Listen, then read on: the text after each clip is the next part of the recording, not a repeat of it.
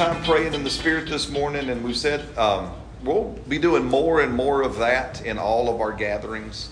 Just praying in the Spirit. Um, the more I kind of interact with where our culture is, especially our church culture, um, I just think it's something that is um, people aren't familiar with, right? I think it's kind of uh, I don't know if you want to say fallen out of favor. I think through many reasons. I think some through bad doctrine or teaching. I think some, and I've talked to Alicia and Tabitha people who come from more Pentecostal uh, traditional backgrounds. We've run into some crazy. Anybody run into any Pentecostal crazy before? Uh, amen. And so, um, just because things get either neglected or abused doesn't mean that we shouldn't just learn how to do it right. Amen. So learn how to move in that and operate at and more. Uh, we said it last week because remember, there's only three things that actually change our lives. Only three things that will actually transform us: the Word of God, right? The transforming power of the Holy Spirit, and loving people.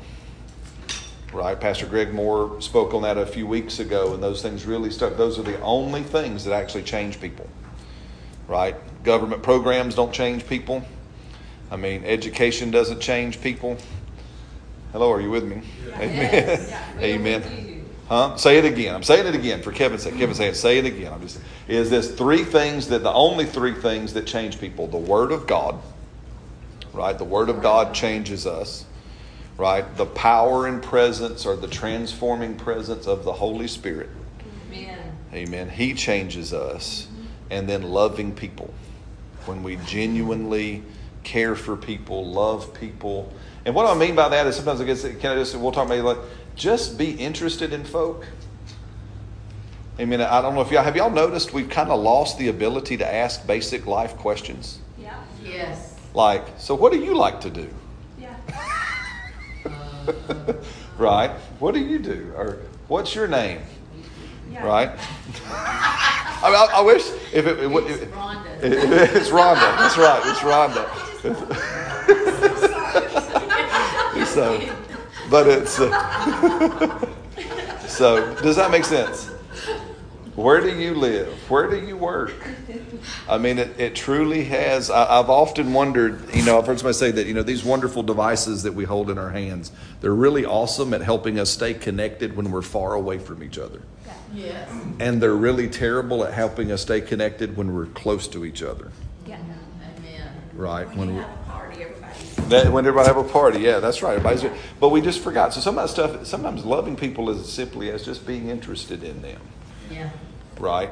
Uh, again, I'm, I'm, I don't know. I'll just share this with you. You know, they they talk about uh, building trust in life, and that many times we think that we build trust over the big decisions. You know, Tony comes up and says, "Brad, here's here's a couple of million dollars.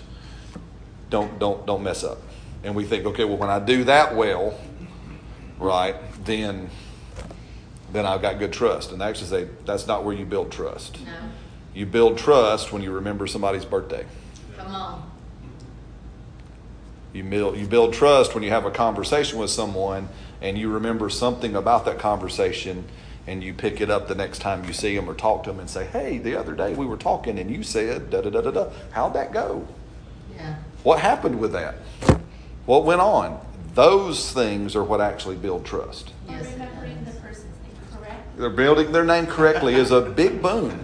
Right, right, right, Rhonda? Is that right? No, we're picking. Rhonda died. well, it's all good. It's all that. It's so Rhonda Lynette. No.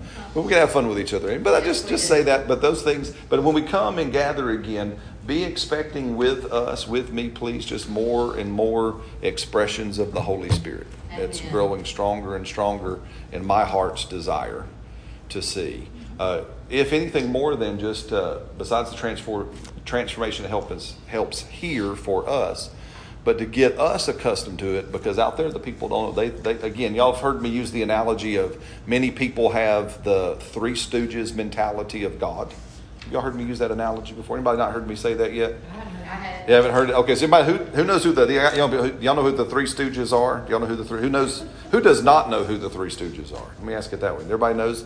Jordan doesn't know. So jordan way back at the beginnings of tv there were three men called the Three Stooges, and they did this kind of slapstick comedy act where they would kind of smack each other around and do some stuff. And it was Moe, Larry, and who was Curly. Curly. Curly was there was or Shemp or yeah. So, but Curly is the most famous, right? But many people, Jordan, have a mentality that God is like the Three Stooges. That God the Father is like Moe. He's just mad and smacking everybody around. Right? Many people think that Larry is like Jesus. He's just trying to keep Moe under control. Right? Right? That he's just trying to keep God the Father in, reined in and, and smack me, not everybody else. Right? Yeah. And many people think that the Holy Spirit is Curly. You never can tell what he's going to do. He may go whoop, whoop, whoop, whoop, whoop, whoop, and drop you down on the floor and make you spin around. Right? And many people, that's how they view God. Right? That's how, and, and he is none of them. Right? So the whole the Holy Spirit is the part of God that is active and present in the earth today. Right? He is active and present in the earth today in you and through you. Amen. Right? So he expresses himself not outside of you, but through you. Does that make sense? Yes. There'll be there's a few times and there might be times when the Holy Spirit, if you will, demonstrates himself or shows up very outside of man, but typically it's because that's a place that no one has gone to preach yet. Does that make Uh-huh. sense? It's in a place where there are no believers. But where there are believers, where there are believers present, he principally operates through us. Amen. Does that make sense? Because because why? Why does he do that? Because we're in the. Yeah, well, because that's where he is. Us. He's in you. He's not in anywhere else. Right? Does that make sense? And so as we gather together, part of what coming to church is supposed to be about is learning to walk and flow together with the Holy Spirit, both corporately and individually. And the reason why is so that when we leave this place and go into our worlds tomorrow or this afternoon, we know what that is like. We know what His presence feels like in us because it's the same one who nudged us to give a word to somebody here or to pray. Does that make sense? Yes. and do these. But uh, but many times again, uh, and and and this is nowhere in the message, but we'll go there anyway. How's that sound? Is um, you know many times what's happened in, in the modern church world is we've created a great. Um, Wonderful organizational Sunday morning event. Come on. Can I just say, and and and that's what we've done. You know, we all you can go to almost any church here, and you know there's gonna be some singing, singing, right? There's probably gonna be some praying of some kind, right? There's probably gonna be some some Bible taught, right?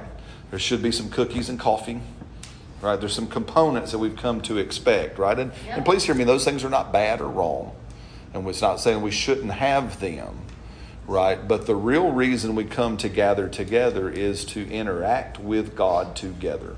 Amen. Amen. That's why we come.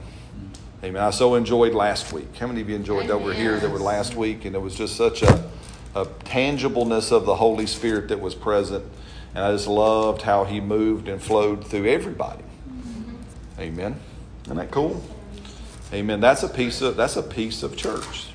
Right, and that as we gather together, it's it's for that. I, I love John gave a great analogy using the campfire analogy last week. You know, all of us when we come together, we're all bringing a chunk of firewood.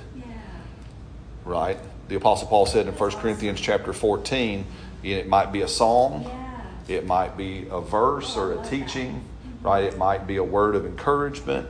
It might just be a simple conversation. It might be some whatever. But you're bringing with you a log to put on the Holy Ghost fire that's already present. Amen. Amen. Yeah. Praise God. Yes. So I say all that to say, as we gather, we'll take times. If the Holy Spirit ever leads you to do something, just know you can do it. Amen. If He nudges you to go talk to somebody, go talk to them. Pray with somebody, go pray with them. Right? If He nudges you to share something more in a public quote unquote, if you, hey Brad, can I share something to the whole church family? I'll let you. Amen. I know sometimes that makes folks nervous because, well, what happens if somebody gets up there and it gets a little crazy? That's okay. I mean, we'll, we'll deal with crazy if crazy shows up. Right now, we have a lack of anything. Anything.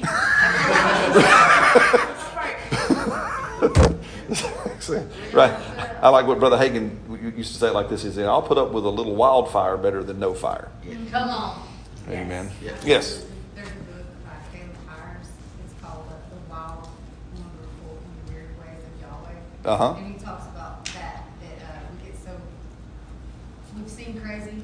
Yeah. And, and misuse, and then we just shut it down, but anyway, he was just talking about, you know, just go with it. Yeah. The people in charge handle the, The- the weird. Yeah, that's right. wrong, But just go with it, it's a really good book, it talks a lot about. That's right. His experiences, and then he goes through the Bible talking about like, um, you know, the donkey talking. Mm. And, um, I think it was maybe Ezekiel or Isaiah, he told to burn human dung underneath the. Mhm. But then he prayed, please don't make me do that, and he changed it to cow dung. The point was, you think God's not gonna do stuff weird, but he does all the time. He does. I mean, it's very scriptural. So- well, it's just weird to us. I mean, some of that is is just uh, I think why does God ask us to maybe sometimes do strange stuff? I think Because ju- it's just fun. I agree. I think some of it is it makes a great story. I mean, you know,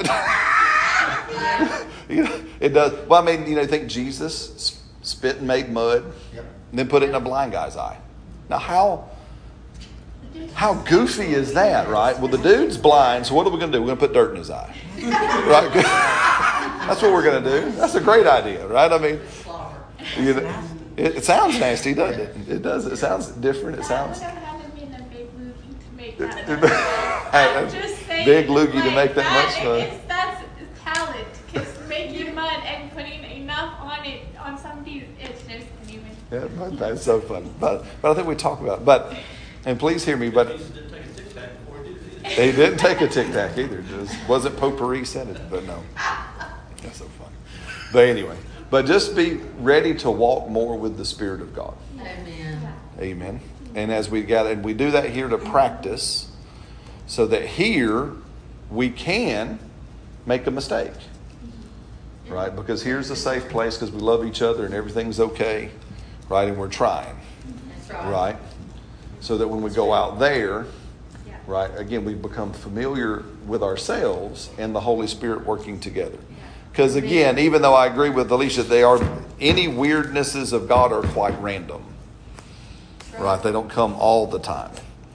But daily, God leads us to speak to people, talk to people, demonstrate Himself to people, mm-hmm. right? He leads us, and that's part of what I want to get into today a little bit. And those are the works of righteousness. Amen. So go in your Bibles to Genesis chapter 1. Again, we're talking about, and, and uh, our goal is to talk about the, the slides you see on the TV back there that says resource, tapping into heaven's supply. And through this summer, we're going to be talking about, um, if you will, money to a degree. We're going to be talking about the blessing of God. We're going to be talking about provision. We're going to be talking about uh, prosperity. We're going to be talking about some of these things. But it's our heart's desire to do them from a little bit of a different angle. Because again, typically when you go to church and the pastor starts talking about money, right, we're either building something or buying something, or we're trying to get the offerings going up a little bit better, or we just talk about giving. Now, we will interweave giving throughout there because it is a part of it, but we really, our heart's desire is to talk about the reality that you and I, you are tapped into heaven's resources for your life. Right? Amen. You were tapped into heaven. We've used as a bit of an analogy, maybe here, you know, my daughter Audra is in Kenya and doing great, by the way, but we've used this as an analogy because it's been a great one for my imagination and mind to look at.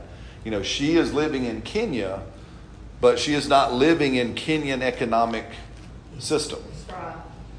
because she's connected here to the United States and her resources, her supply for what she's doing there is from somewhere else. Does that make sense? Yes. Right? And so that's just like you and I. Our supply comes from somewhere else. Our supply comes from the kingdom of God. It comes from heaven. Amen. Yeah.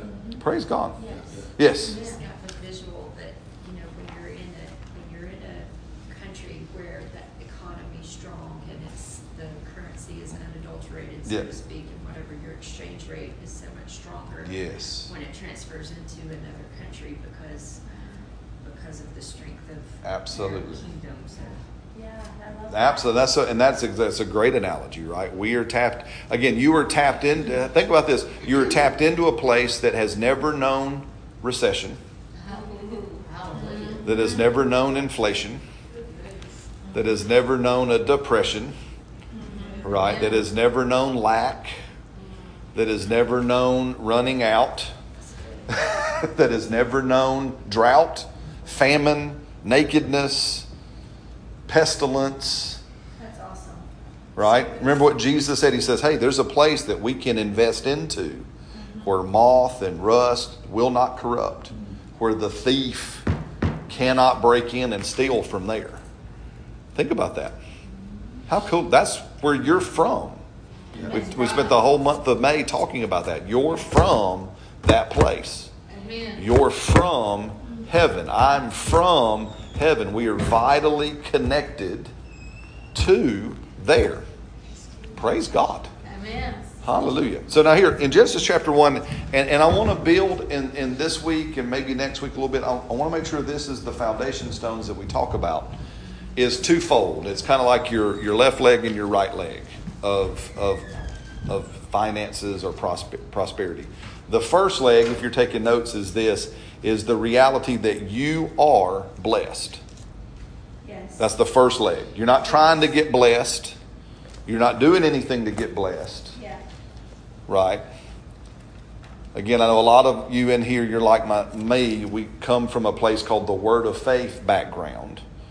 And one of, to me, and again, this is hopefully, I won't get totally blacklisted and certain people that listen to this, but in the Word of Faith background, something that got um, erroneously taught and put in there is, is well, if you tithe, you will be blessed. Now, I'll talk about it. I believe that we should, and it's appropriate for us to tithe. But we do it because we have already been blessed, That's right. Yeah, that's right. not because we're trying to get blessed, That's right. Yeah. right? That's just an, so you are blessed. Say that. Say, I am blessed. I am blessed. Right, you are blessed. That's the first leg. That's your like your your my, my strongest leg is my left leg. This is my left leg. I am blessed. That's the strongest foundational pillar I got. The next one that we're going to talk about is, and you're here to accomplish some stuff. Mm-hmm. Right. The other one is is and we said in Ephesians chapter two verse ten, you were recreated. You were born again. If you believe in Jesus, you have experienced what we call the new birth, which just means you were born from heaven. You were born by the Spirit of God, right? And if that has happened to you, then Paul said, then you were created as a masterpiece of God, a fine work of art of His for good works. Amen. Let's, let's see if we can do it like this. Can you imagine? What is, uh, somebody tell me your, your idea of a dream vehicle? Somebody shout it out. What's your idea, your dream car? A what now? Drift car. A drift car. Caleb's all into the to the drifting. He wants a drift car. Black Monte Carlo Super Sport with red pinstripe down the bottom. There we go. There we go. Black Monte Carlo Super Sport. What's somebody's dream car?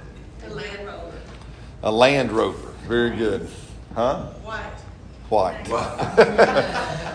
with black trim. Dream car. What do we think? Dream car. I think a Tesla. Tesla. Selena like a Tesla. What she? See, I'm not laughing at you. She just noticed it. Uh-huh. so a Tesla. Anybody else? I've always wanted Jeep a A Volkswagen Beetle. That's awesome. I love that. A, a convertible Volkswagen Beetle. Anybody? So, but can you hold your dream car in your mind? Yeah. Right? You know, sometimes, you know, I'm just going to pick kind of everybody talks about dream cars. We typically go to these big high end luxury, like Lamborghini, Ferrari, or some big sports car, that kind of a thing that's there. So if you want to hold the picture of that in there, uh, I'll use this as an analogy. It's not my dream car at all, but like if I had a Ferrari, what would it be like if I just took it to the convenience store to get a gallon of milk? Waste. And, and that's how I used my Ferrari. Mm, That's how I used my dream car. you make me mad. I would use it all the time. You'd use it all the time. And is there anything wrong with just going? Again, just just play my game. Is there anything wrong with taking the Ferrari to the convenience store? No, you're gonna have milk. You got to have some milk. Got to get some milk. Got to go to Walmart. Got to do that. But listen to me. That you are His masterpiece of engineering. Mm-hmm. You are heaven's luxury vehicle. Mm-hmm. Does that make sense? Mm-hmm. Because you were made to carry Him. Yeah. Y'all look at me kind of funny. Y'all look at me at a cow to Newgate, right? I mean, do you understand that? See, Yeah. see, the Bible says this. I think it's in the book of Hebrews. It says that the angels, the heavenly angels, want to and have a desire to look into salvation to get it, to try to understand what's going on. Because the angels, now this is a little bit of the Brad paraphrase, because the angels of heaven don't understand our redemption they don't get it because they saw a free will created being rebel against God and no rescue plan was put in place. Mm-hmm. Right? They never saw God go after Lucifer. They never saw God go after the fallen angels.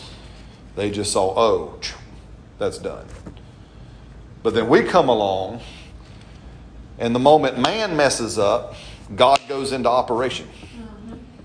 to get us back. Mm-hmm. And the angels of heaven are like, we ain't seen that before. Mm-hmm.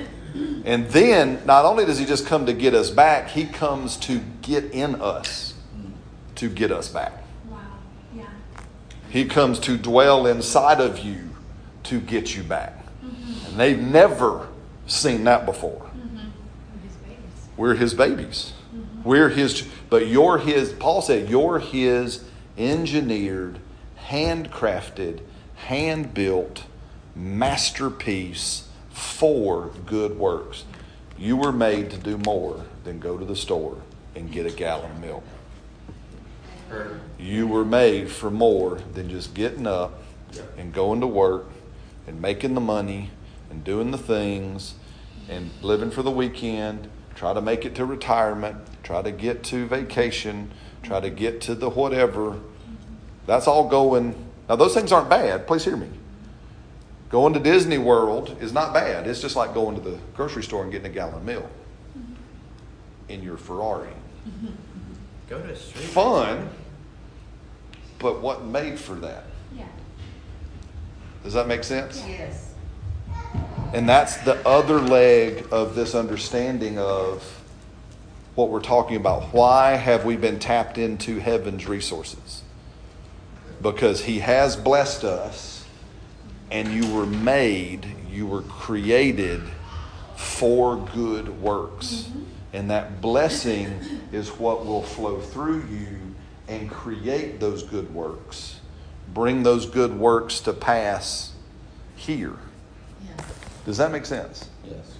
Praise God. That's why lots of times I saw angels standing around watching, Mm. being a service, and I couldn't figure out what they were standing there for. What are you looking at? I why. Yep, they're looking to see what's going on. And well, and and Miss and Miss Eloise, to add to that, it says in Hebrews around the first or second chapter, it says not to get too not to get too distracted, but just because that's a wonderful thought you brought up, it says in Hebrews. Let me see if I can find it. I think it's in the second chapter.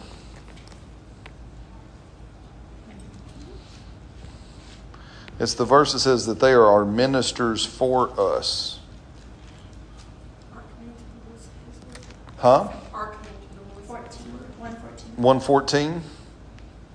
Yeah, here we go. So back up a little bit to verse 13. It says, But to which of the angels, the writer writes, which of the angels has God ever said, Sit at my right hand till I make your enemies your footstool? are they not all talk spirits talking about the angels sent forth to minister for those who will inherit salvation so the angels that are around us are our ministers. They're there under and i'm not to get off into a whole other topic they're there for us to command. Wish I'd known that. they're there for us to send forth and to do things. Right? Now that's a whole nother sermon for a whole nother day. But they're they're for us. The ministering angels are there to minister on our behalf amen. Praise god. Is this is this exciting? So back to genesis. And i'll look at this. Back to genesis to lay this foundation. So then we talked about a little bit um, this earlier in the week that when we go to understand a Bible interpretation principle to help us understand things in Scripture is called the law of first mention. And basically, what the law of first mention says is anytime you want to understand something in the Bible, one of the tools in your toolbox is, is go back to where it was first mentioned in the Bible. Mm-hmm. And whatever God did on the first mention of it will set the precedent for what He will do with it throughout the whole of Scripture. It'll help you understand things. Mm-hmm. Did, did, I, did I explain that okay? Does that make sense? And so let's look at this. So let's talk about mankind. So God made man here in Genesis chapter 1, verse 28. And let's back up to verse 26. It says, So then God said, Let us make man in our image, according to our likeness. Let them have dominion over the fish of the sea, the birds of the air, the cattle, over all the earth, over all the creeping things that creep on the earth. So God created man in his own image, and in the image of God, he created him, male and female, he created them. Now, notice verse 28.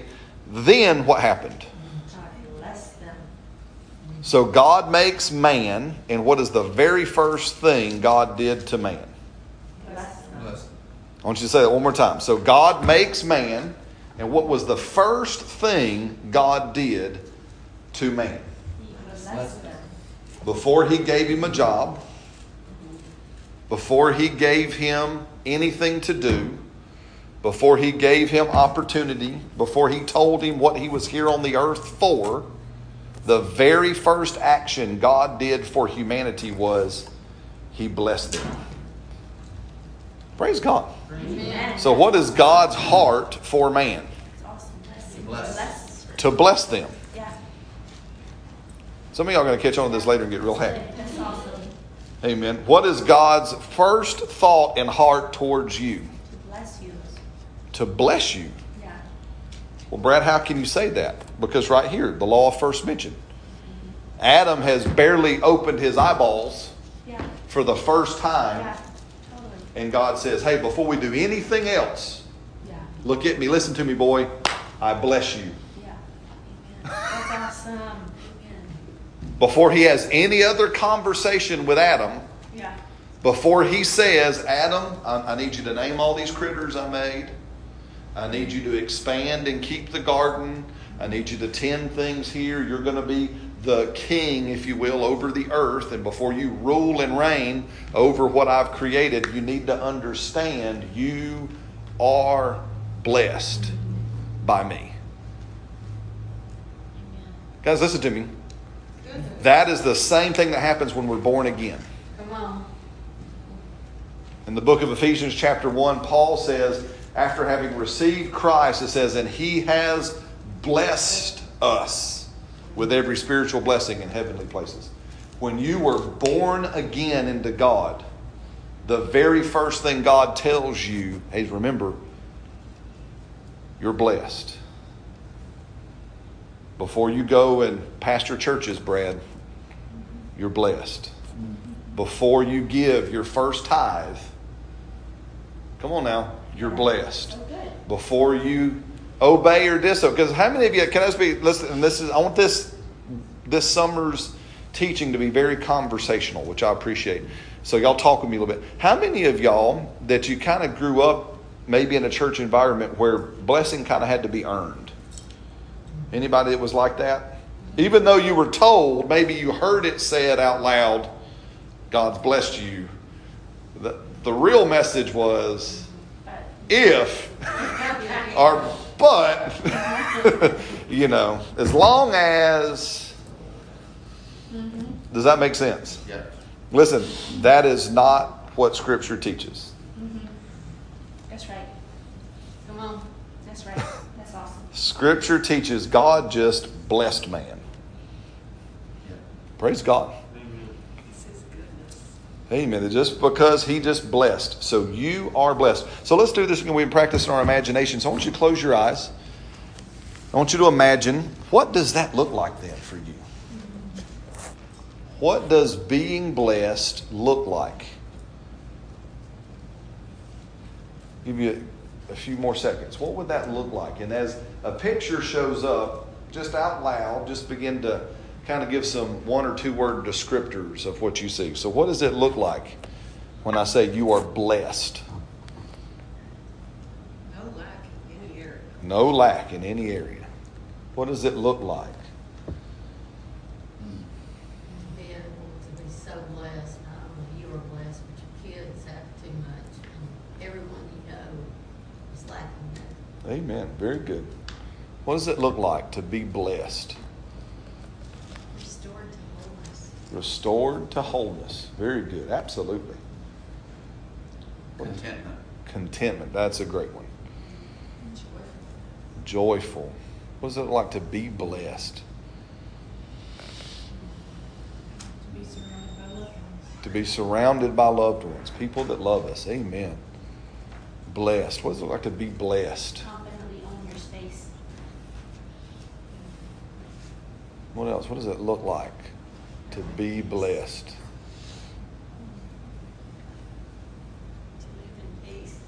To live in peace. Nothing missing, nothing broken. Nothing missing, nothing broken.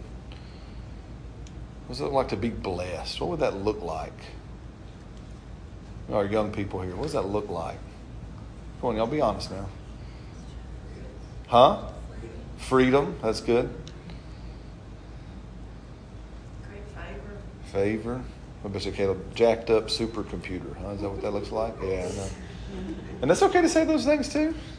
What is Prosperous, like to be able to do every good work, when opportunities come, have the supply to do it with peace. Absolutely. Very good. That's right. To be able to, whenever things come up, you can just move and when opportunity is, is, is there. Again, just, I want you to take this week and I really want you to take time in your own time with God. I want you to meditate on this because the truth is, Father has already blessed us. That's right. He's not waiting to bless us.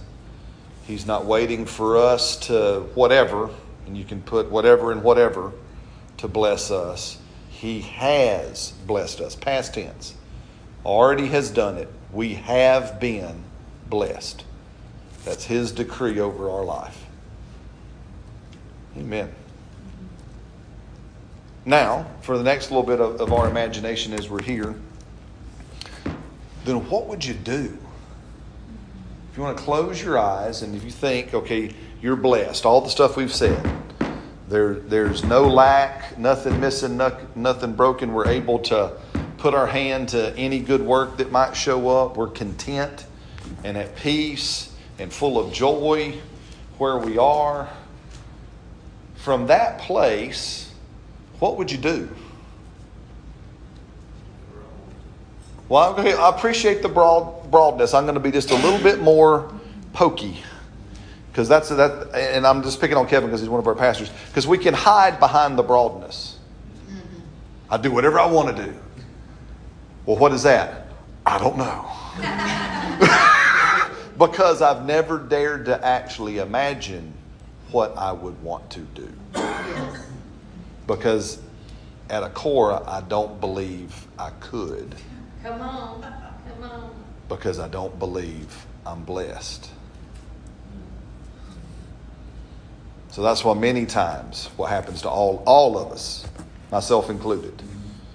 Right? But what would you do? I mean, for real, I want to close your eyes. Imagine if, if again, I said, if it, just imagine if there was a, a pipe or a tube or a cable or whatever, it was literally plugged into heaven itself.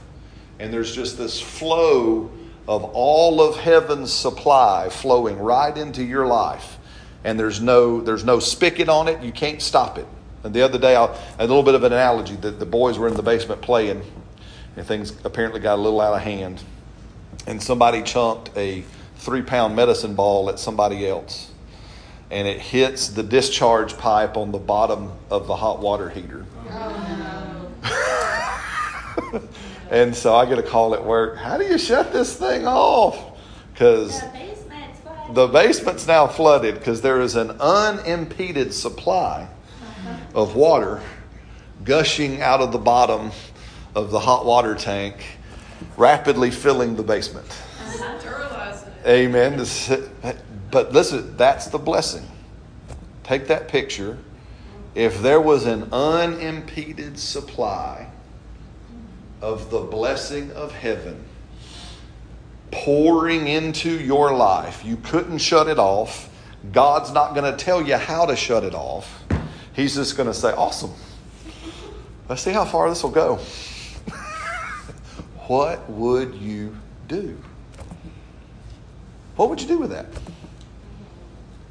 And take a minute here and just think on that, meditate on that, imagine that for a few seconds. And in the same way, begin to call out what would you do? Well, Homeless shelters and children's homes. very good. Build homeless. I love that. Have we written that down somewhere? Build home. And, and again, now as these things come for you, write them down. Right? Build homeless shelters, children's homes. Love that. What what what would you do? Established churches all over the world. Establish, plant churches. Awesome. Write that down. What would you do? Again, if there was just this unending supply, and you'd be like, man, I- I can't stop it, and it's going to fill things up if I don't get some of it out of here. what would I do with that? What would I do with that blessing? Build a four-wheeler park. Do I now? What would you do? I would build a four-wheeler park with a pond. Awesome. Build a. I- I'm, I'm jumping in on Kurt's thing. I build a four wheeler park and a pond. Because it would Amen. bring kids to it, they would want to be there, and then it would give an avenue to reach them. Awesome. I love it. Yes. Love that. What else? What else would we do? What would you do? Again, Everybody's gas. buy everybody. and everybody would want to know John. That's right. John is just going to buy everybody's gas. I love it. Hey, John, I'm. Amen. what would you do? What would you do? So again, this week, as, as we're imagining, again, we said there's two legs where I'm wanting to build. One is this reality, I am blessed. I want you meditating on that truth. You are blessed. You are directly connected and tapped into heaven. Right? The supply of heaven is, is flowing into your life. Right? And then now, right after that, every day I want you to imagine, and what would I do with that? And literally imagine. So again, because Jill spoke up first, I'll, I'll pick on her just a little bit. So, where are those children's homes? Where are those orphans? Not that you have to answer that right now, but just where would I put those things? Where would I build them? What would they literally look? How would I want them to run? How would I want them to function? How would kids get there? What would we do? How would we take care of them? How would we, what would we teach them? Would we teach, I mean, and just let, literally like small children, I want us to pretend and imagine, oh, what would I do? What would that look like? Right? And imagine it in, in your mind. Right? And write down what comes. Write those ideas down because those are from God. Yes. Yes. Does that make sense? Those ideas, put those ideas down. You have to start somewhere. Yeah, was and then yeah, absolutely. And then we'll talk. They, they'll begin. They begin inside of our imaginations. They begin inside of our hearts. We get to bring them out and write them down on paper so we can freeze it. Right? It, it's there is something, and I hate to use this word, but I don't know if there's a better. There is something quote unquote magical about writing things down. That they now they don't know psychologists social they can't explain it but when it's like when you literally write it down on paper and they do say it's best to do it with your own handwriting not just Yeah. type it out Yeah. but to literally take a pen and write it down on a piece of paper it does something. Mm-hmm. It it changes your brain. It it blocks things in place. It jails things in place. Right that's why i think it says again in the bible write the vision make it plain so that he that reads it can run with it Yes. right listen to me you, you see these words on our wall that we did it's how we hear his voice Yeah. these imaginations, these things that come when we take these times to kind of kick the limits off and go, what would I do? That is the voice of God speaking to your imagination, giving you ideas. Does that make sense? Yes. Write them down, freeze them, get them in there, and then meditate on them regularly. Meditate on them, I mean, throughout the week.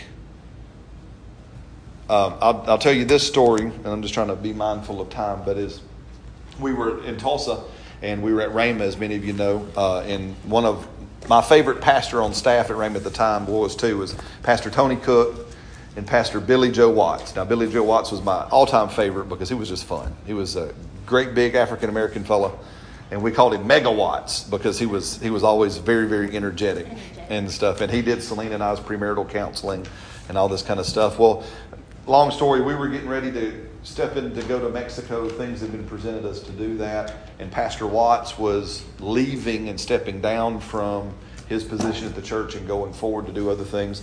And God just opened up a door. We were at an event at somebody's house, thing like an Easter dinner, and I just happened to be sitting at the table with Pastor Watts. And I say, Pastor Watts, can I just ask you a question?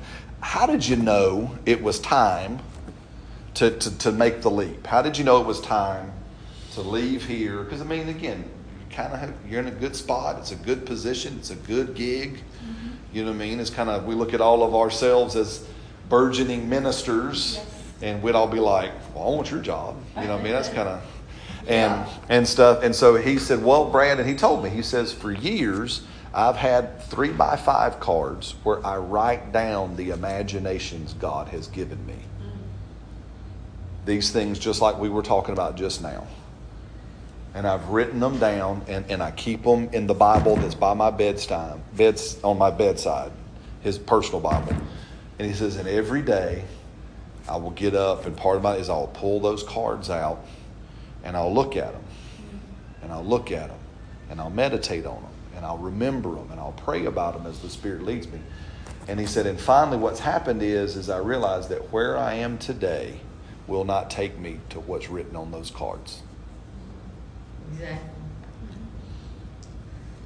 Does that make sense? That's one of the reasons why we write this down is so that we do it because then that vision that comes gives guidance to our life and it does help us know when it's time to make a change. Does that, do you understand that many, many, many believers, many people, the vision of their life was yesterday? Yeah, come on. I lost some of y'all right there. Everybody all right?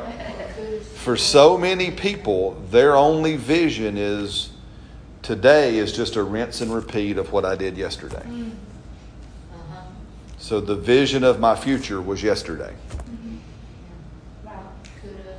The, the- well, even with so, so many people, it might be the coulda, woulda, shouldas, right? But for a lot of people, it's just the same old, same old. Well, what do you do? Well, I just do this. Or even trying to go back to the good old days. Yep. I get up, I go over here, I do X, Y, Z, I leave there, I go to some other place and do A, B, C, and then I come back and I do it all over again tomorrow. Right? And for so many people, that's the whole entirety of their life vision. Listen, guys, that's not our vision as believers. Right. If we go to Philippians chapter 2, is this all right? Y'all? Oh, okay, just chewing. Everybody all right? Yeah. Okay. If we're dreaming about barbecue, we can go home soon. Philippians chapter 2, I believe it is. Is it two?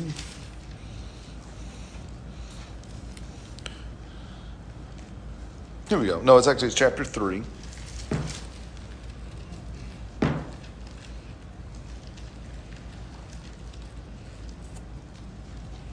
I'm going to, I'm going to start in verse 1 because it leads into it. We'll read through this.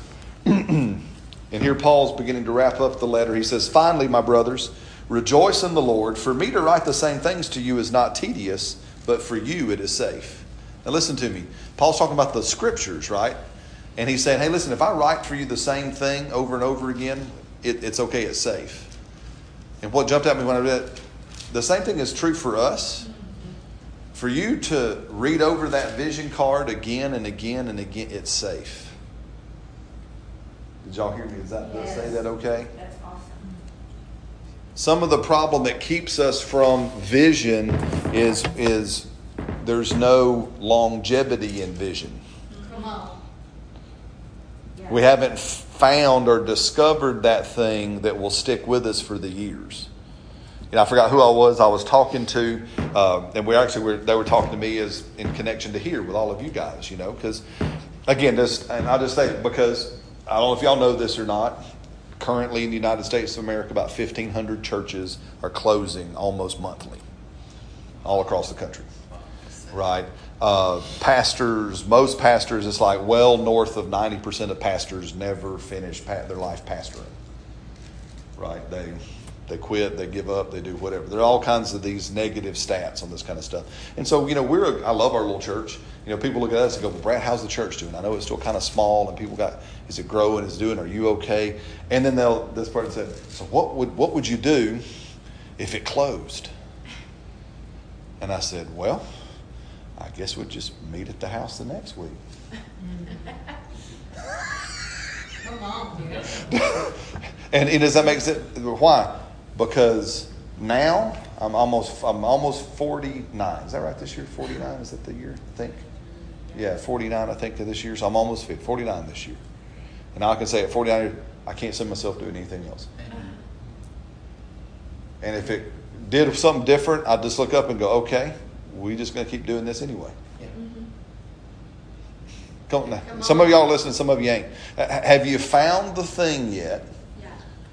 That if you looked up and go, if it all went to hell in a handbasket tomorrow, I just lay down, go to bed, and get up the next day and start all over? Amen.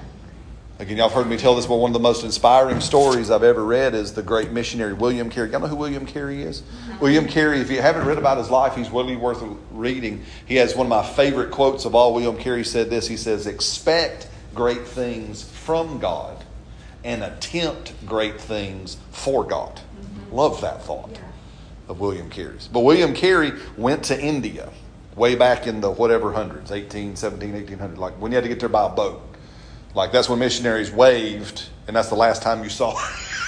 you know, it wasn't like now. It's like I'm going to India, bye, and, and we'll see you in heaven, right? And so William Carey goes and he gets into India. He begins to do missions work. He begins to learn all the languages. He begins to translate the Bible into languages, and he gets to a place. I forgot how many years into his ministry he was there, where he had like ten or so years. He had literally translated the, the, the Bible into like several, several, if not a hundred or better, of the dialects of India by hand. Everybody say by hand. So he had written out and had translated in all these different languages of India the Bible by hand. Everybody say by hand. Right. Well, he wasn't real popular, as happens to us as believers.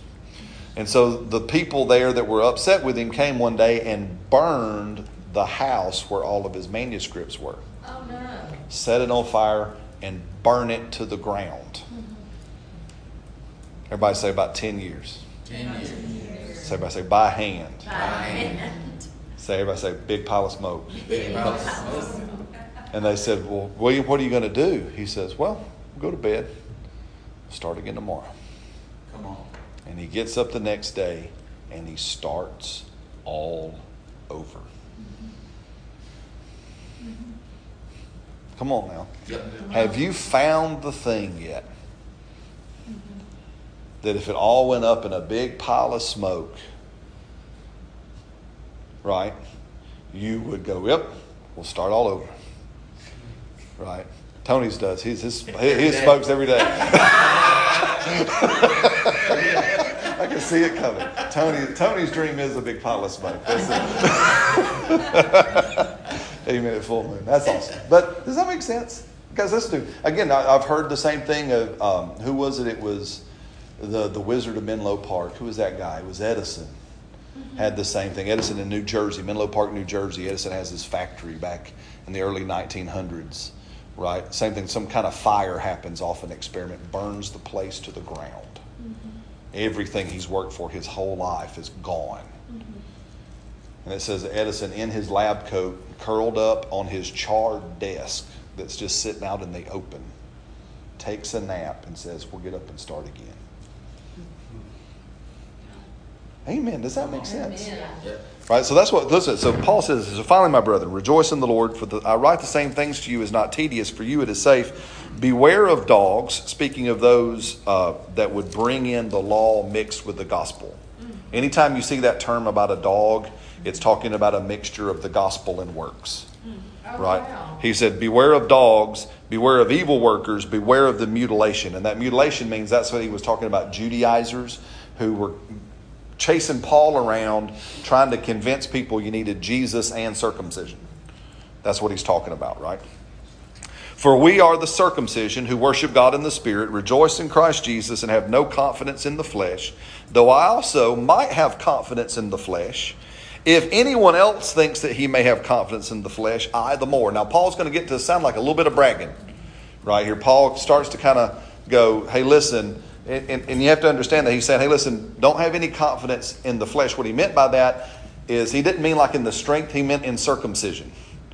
He says, don't have any confidence in some ritual you do to your body. Mm-hmm. Yeah. If you do some ritual to your body like circumcision, right, that does nothing for you. So have no confidence in the flesh, right? He says, but if anybody could have confidence in the flesh, it would be me. he says, he says, I was circumcised on the eighth day, which was the, the, the perfect day that you were supposed to be circumcised on, of the nation of Israel of the tribe of Benjamin. Now, Benjamin is important because Benjamin and Judah were the only two that stayed faithful after the, the kingdom divided. Mm-hmm. And Benjamin was Jacob's one of his favorite kids, right? So he mm-hmm. says, I come from like the favored people, right? I'm like, there's Benjamin, right? We're like, we're we're the favorite. You know, what is that? That uh, we Ferdinand, the kids, and I love that Ferdinand movie, and it's the Matador, and he goes, the best, best, best, the bestest, best. What's that he does? Yes. Remember that, the best. I'm the best of the best of the best of the best Yes. of the best Yes. of the best. and that's what Paul was saying. I, I come from the best Yeah. of the best. I'm the favorite of the favored. A Hebrew, he would repeat, a Hebrew of the Hebrews. Concerning the law, he goes, Man, I was in the right group. I was a Pharisee. Right? Concerning zeal, man, I killed everybody. That's what he was saying, right? I persecuted, I, I, I killed them all. They thought that I, that's how zealous I was. I was I was going after all of them. Concerning righteousness, which is by the law. Now notice this, blameless. He literally said, perfect.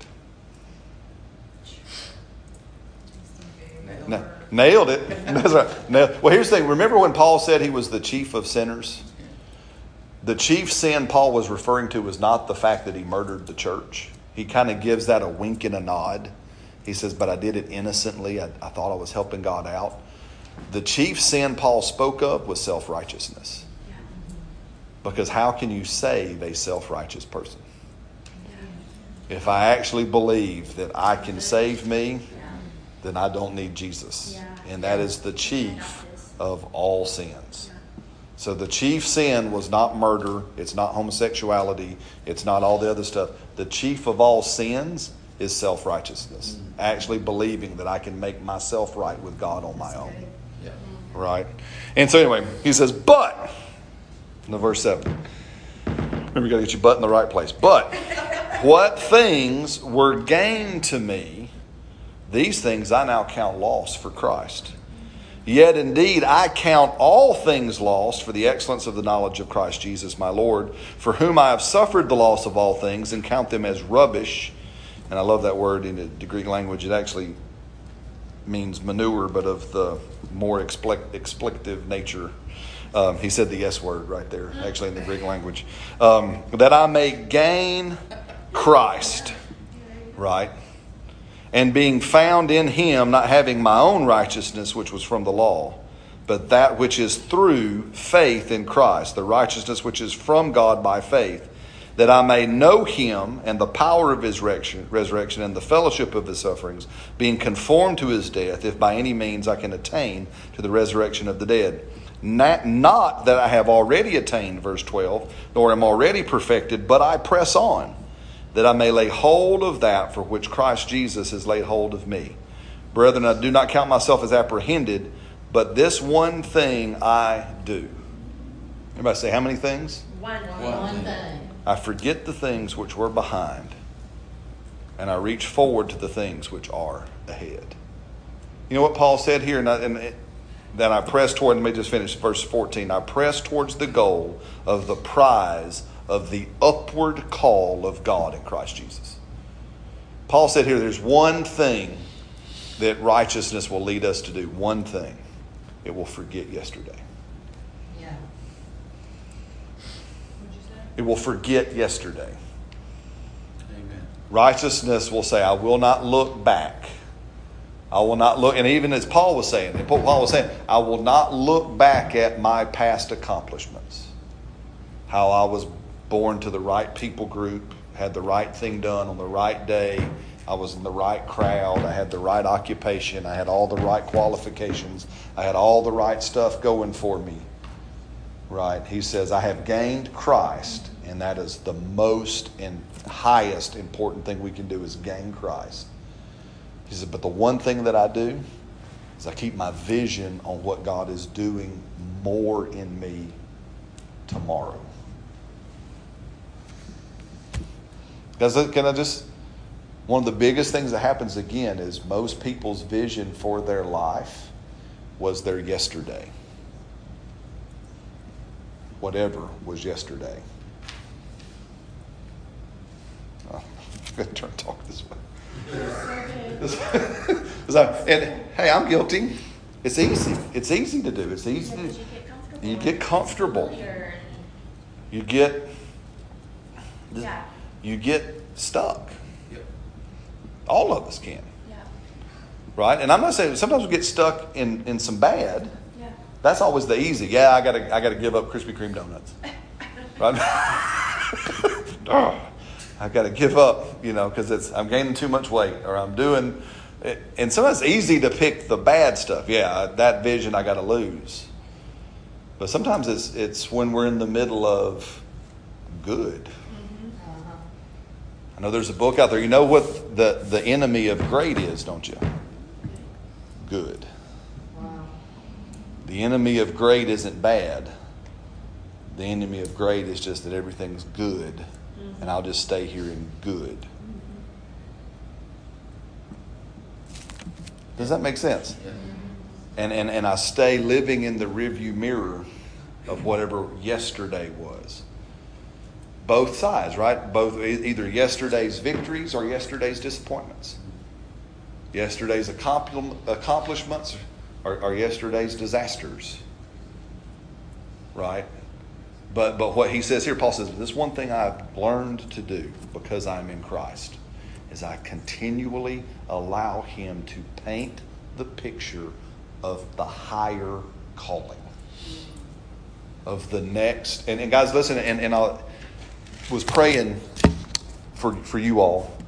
I was praying for our church, praying for our influence. I was praying for the people that I'm getting the privilege to influence. And this is what just came up out of my spirit. I said, Lord, how? How do we get people to just take the next step up? Right? How do we get people, uh, wherever today is, for me, for you, for whoever, how do I go the next step up? Again, not to get blessed, because we're already blessed, right? Yeah. So this is not I'm taking a next step so I can be more blessed. This is that God has put such tremendous greatness on the inside of each and every one of us. He has put, y'all have already named some, He has put such huge and dynamic ideas into your imagination.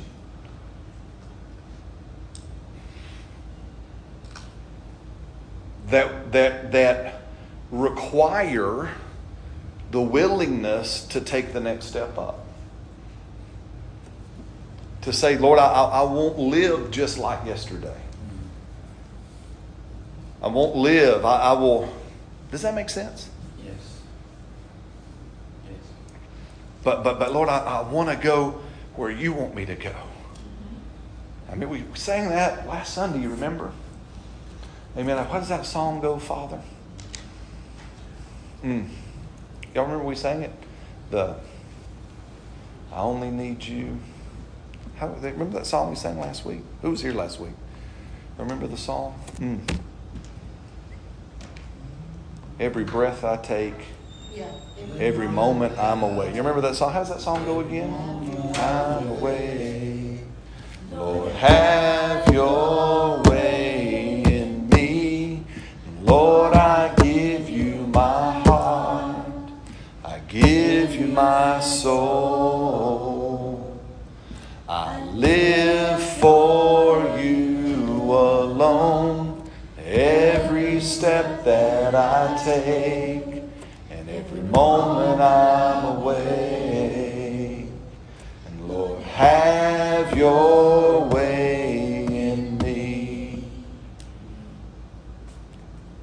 You know that God's way in you is always upward? Yes. That's what Paul said. He says, This One thing I do, I, I, I don't live back there. I live in the upwardness of God's call. That God's call has always got a motion to it. God's call is never stagnant. God's call is never plateaued. God's call for each and every one of us is on a constant and consistent increase. Yes. Again, how do we know that from a scriptural standpoint? That's why Jesus told two parables the parable of the talents and the parable of the minas. Matthew chapter 25, Luke chapter 19. You can go home and read them. Right? We're familiar with those, right? It says that the kingdom of God is like a man who goes on a long journey. So he turns to some of his servants and he says, Okay, to you I give five talents. To you I give two talents. To you I give one talent, all based on what you're able to accomplish. And then I give you instruction go now with what I've given you and do business with it. And that word business literally means make a profit from it, make it profitable, be fruitful. Right? And then it says, you know the story, right? That says, and the, the master leaves and goes on a journey. The men go and do, the master returns. One day, and it sounds like you read the story, one day in a fairly distant future, like he didn't just come back next week. He came back probably years from that time, and he comes back from his journey to settle accounts. So he calls the one uh, that had the five, and he says, What did you do with what I gave you? And what did the man with five say? He said. I made ten. I took five and I made ten out of it. And what did the master say? He said, Well done, good and faithful servant. Enter into the joy of your Lord. Then it says he brings the one with two and says, What did you do? And the guy with two says, I made four out of it, right? I took it and I made four out of it. And the master said, Well done. Good and. Right? And then the guy with one talent came and he said, Well, what did you do with it? And he said, I got scared. And I buried it. Here it is. I return it to you just as you left it with me. Now, listen to me. In our culture, even in our church culture, if I returned something to you just as you left it to me, you would say to me, Oh, Brad, well done, good and faithful servant. You didn't screw up. That's what we would say. Yeah. Mm-hmm. Because at least you didn't lose anything Yeah, or break it. or break it or. But what did the master say to the one who just brought it back like it was? Yeah. He said, You're wicked and you're lazy. Fearful, wicked, and lazy. Fearful, wicked, and lazy. You should have at least taken it to the bank and gotten the 0.01% off of it. So now listen to me. I say that this remember guys listen. We talked about the you know why God's call is upward? Because faithfulness is increase. God would be unfaithful if his call stayed the same. Oh, come on now. That's so That's so good. I just said that and I got blessed. Come on. I, I need some more amens than that. Amen. That, that- Amen. listen, Say it. God is so good that he has only upward increase in mind for you. Because if he left your call stagnant and the same, he would have to call himself wicked and lazy. Wow. Oh, wow.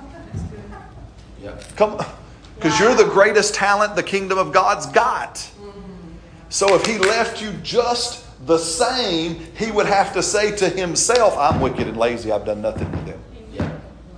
Yep. Wow. So you know that God's call mirrors the kingdom, it's going up. Always. But I can't go up and stay in yesterday. That's right. Yep. Wow.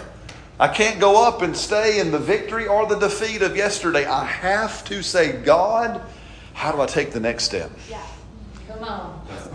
What's the next step up for me? Yeah. Amen. Yeah. And I'm saying, this is the whole, I love this. And Lord, I'm so grateful. I'm so thankful that you think that 0.01% is still increase.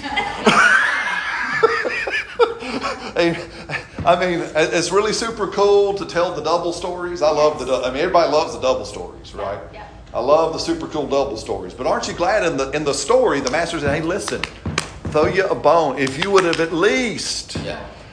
gotten me 1%, something. Yeah. something. Yeah. The, the reason he didn't do anything is because he didn't believe God would back him up. Well, he didn't believe he was blessed. Yeah. Yeah. See, the reason why the man buried it is he said he was afraid of the master. Yeah. The master in the language turns around and says, No, you were afraid of yourself. Yeah. Yep. So fear You were, you were afraid you would screw it up and therefore trigger my quote unquote wrath. You gotta Yeah. But if you would have actually known me, you would have known 1% would have been enough. Yes. Amen. If you actually, you say you knew me, you say you knew me, but you really didn't know me. You say you knew me as a one that was planted where you didn't get and all the stuff. Remember the story? Yeah. You say you knew me, but if you really would have known me, you would have known 1% would have been enough. Yeah. But so you really, so really don't. And here's what God was saying. This is the Brad paraphrase. Not get this anywhere. He would. he said it this way. He said, "Really, you were just too afraid of yourself. Wow. You were just too afraid of making a mistake. Exactly. You were just too afraid of trying, and you're trying to blame it on me." Right. He's still not taking responsibility just like Adam did. That's, that's right. You're still, and you're just trying to blame it on me that I'm the bad guy. I'm the hard one, and I'm the reason you're afraid. When if you would have known me, you would have known 1% would have been enough. Wow.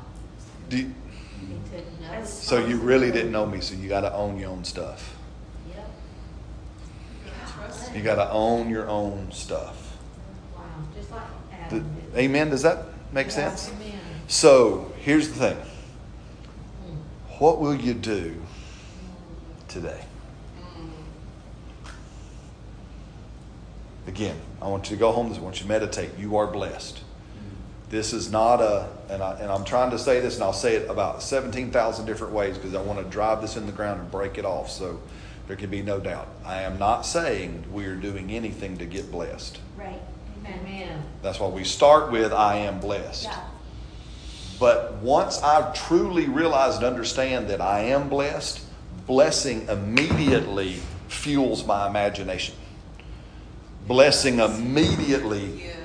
Shows me, man, I, I'd build, I'd build children's homes. I'd do a, I'd do a pond and a, and, and a four wheeler track, right? I'd buy people's gas. I'd, I'd Yeah. I, Yes. the, I, why? Because the ble- a blessing it pops the top off our imagination. Yes. It's like the, the water tank again, and all of a sudden ideas pour Yes. based on blessing, Yes. right? Amen. So what will you do with that today? 'Cause You don't have to build a whole children's home today. Aren't you glad about that? hey, me, you don't have to build a whole four wheeler track. You don't have to buy everybody's gas. he buys Rhonda's. Good job. And so, but, but, but what will what will you do today? Because we can do something today. We can write it down, and that's awesome. But I also want us to say, all right, Lord, after I've written it down, well, what can I do? What, what can I? Is there a kid somewhere I can get? Is there a home somewhere I can support if I'm not already supporting some? Is there somebody's gas I can buy? Right? Is there something? What, what can I can do something with this? I can. There's something I can do. See, does that make sense? Yes. And that's what I want. That's the begin. That's that small seed that we've talked so many years about. And see, the small seed sown from the blessing reaps a crop. Yes. That's good. Amen. Because here, man, I've gone that long? I'm so sorry.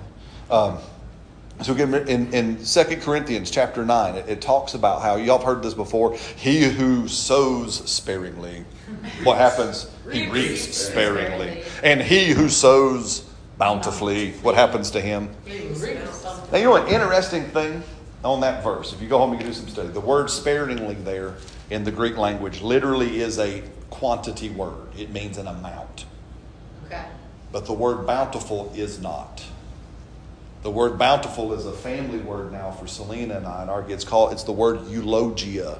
It's literally where we get the word eulogy from in a funeral, even though we don't do that well anymore either, mm-hmm. right? But it's the word eulogia, which means the blessing itself. Oh, wow. So what Paul was saying was, is if you give with only the amount in mind, it's sparing. Oh, wow. But if you give from blessing, it doesn't matter how much it is.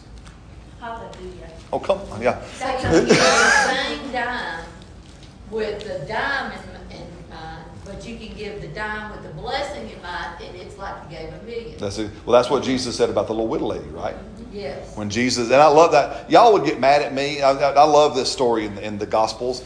Jesus, lit- like, we have little buckets back there, so whenever you want to give, you can give it the buckets back there. But literally, they did the same thing in Jesus' day. In the synagogues, they had like the little offering boxes by the door. So one day, one Sunday, Jesus decides to stand by the offering box. and he's there watching what people are giving. And he's looking, right? And that, imagine that if the pastor stood by the offering bucket and just watching. What you get? What's that look like? And, and Jesus said, and, and how much is that check for?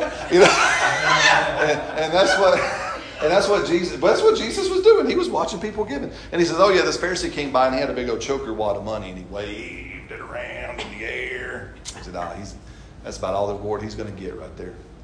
He says, "But there was this lady, a widow lady, and she said she had two half pennies. She gave a whole penny, and now this again, this is a brand, but she gave it with everything of the blessing in her." Yes. She gave the most. and she gave the most because she gave not an amount she gave from blessing From blessing. and that's what paul was saying hey listen if you give from blessing Mm. psh, psh, from blessing man you give from that's why so why am i doing this because i want you to live your life from blessing Yeah. Yes. I want you to imagine I am blessed. It's flowing. And man, I just know, just as we experienced today, when that blessing rises up, man, it's starting to fuel ideas. It's starting to pop. So then once you get that idea, give that. Put into that. Make a plan in your budget to fund that. Yeah. Does that make sense? Because from that, right now you're giving riding blessing. And there, if, it, if it's a dollar, I don't care. God don't care. No, You're, you're just responding to blessing. So what happens when you respond to blessing is then yes, you step into the spiritual dynamic of what God did in creation. You step into sowing and reaping, but only after the irrigation of blessing. Come on now, I'm going to be real mean. A lot of believers don't get anything returned on their giving because they give without the irrigation of blessing. Wow. So it's like they're giving in drought. Wow. that's right. Right. But if they'll flip over and they'll ride the wave, so to speak, of blessing that flows out of their heart and respond to blessing, then they're actually reproducing blessing in everything they touch. Mm. Amen. Amen. Y'all, Yes, they're, they me. now because they're given, they're given from the hose. That's right. That's right. They're not given from the dry, empty bucket. Yeah. Waiting for the bucket to get filled somehow after the. Right. What a Amen. blessing is that? That's that's awesome. That's huge. Amen. I know. With that, Sophia, can you just and we're going to end. You tell your story real quick. Can you come up just as an, an analogy of this, and then we'll end. So, what happened to you this week? I never check my email, which is terrible. Never. Thank you. Thank you. So I never checked my email, but I was checking my email to just see if um, I had an interview thing going on. For out in Colorado. For out in Colorado, and right above the email that I needed for the interview, it was like, "You have been blessed," and I was like, "Okay, let's see." You know, I didn't know if it was like a gift card or I didn't know what it was, so I just clicked. I'm like, "Okay," so I clicked it, and you know, somebody paid for my entire year of tuition. Wow. So I don't. Yeah, I don't have to pay for tuition this year because, which was a huge blessing because they actually upped it since last year. So it was more expensive monthly. In the whole, it was the same amount, but they upped the payments monthly so that you could pay it off sooner, which is that's fine for people who got Right. Stuff. But for somebody who is struggling a little bit, it was like, okay, Lord, you're gonna help me with this, and He totally did because I don't have to pay at all.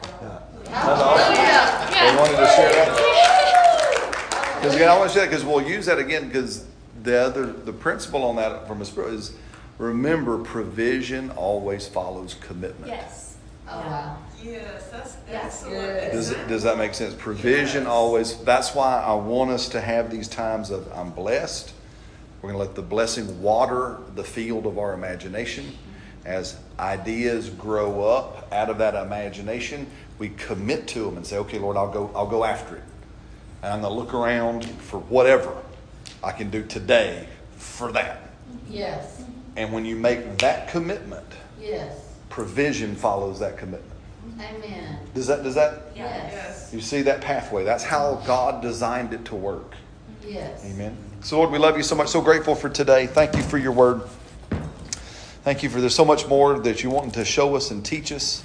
Lord, and I just pray over us as a church family, Lord, that this week as we take time to imagine and meditate on the truth that you have already blessed us, that, Lord, I'm just expecting in myself, Lord, just some awesome ideas to be, uh, some of them, Lord, I know you'll water them again. And I know there'll be new ones that'll come. And Lord, we just, as that happens, Lord, our commitment is, is we'll write them down and we'll meditate on them and we'll, we'll come to you about them and be asking and we'll look for what anything we can do, even in the smallest response, to what blessing creates. In Jesus' name.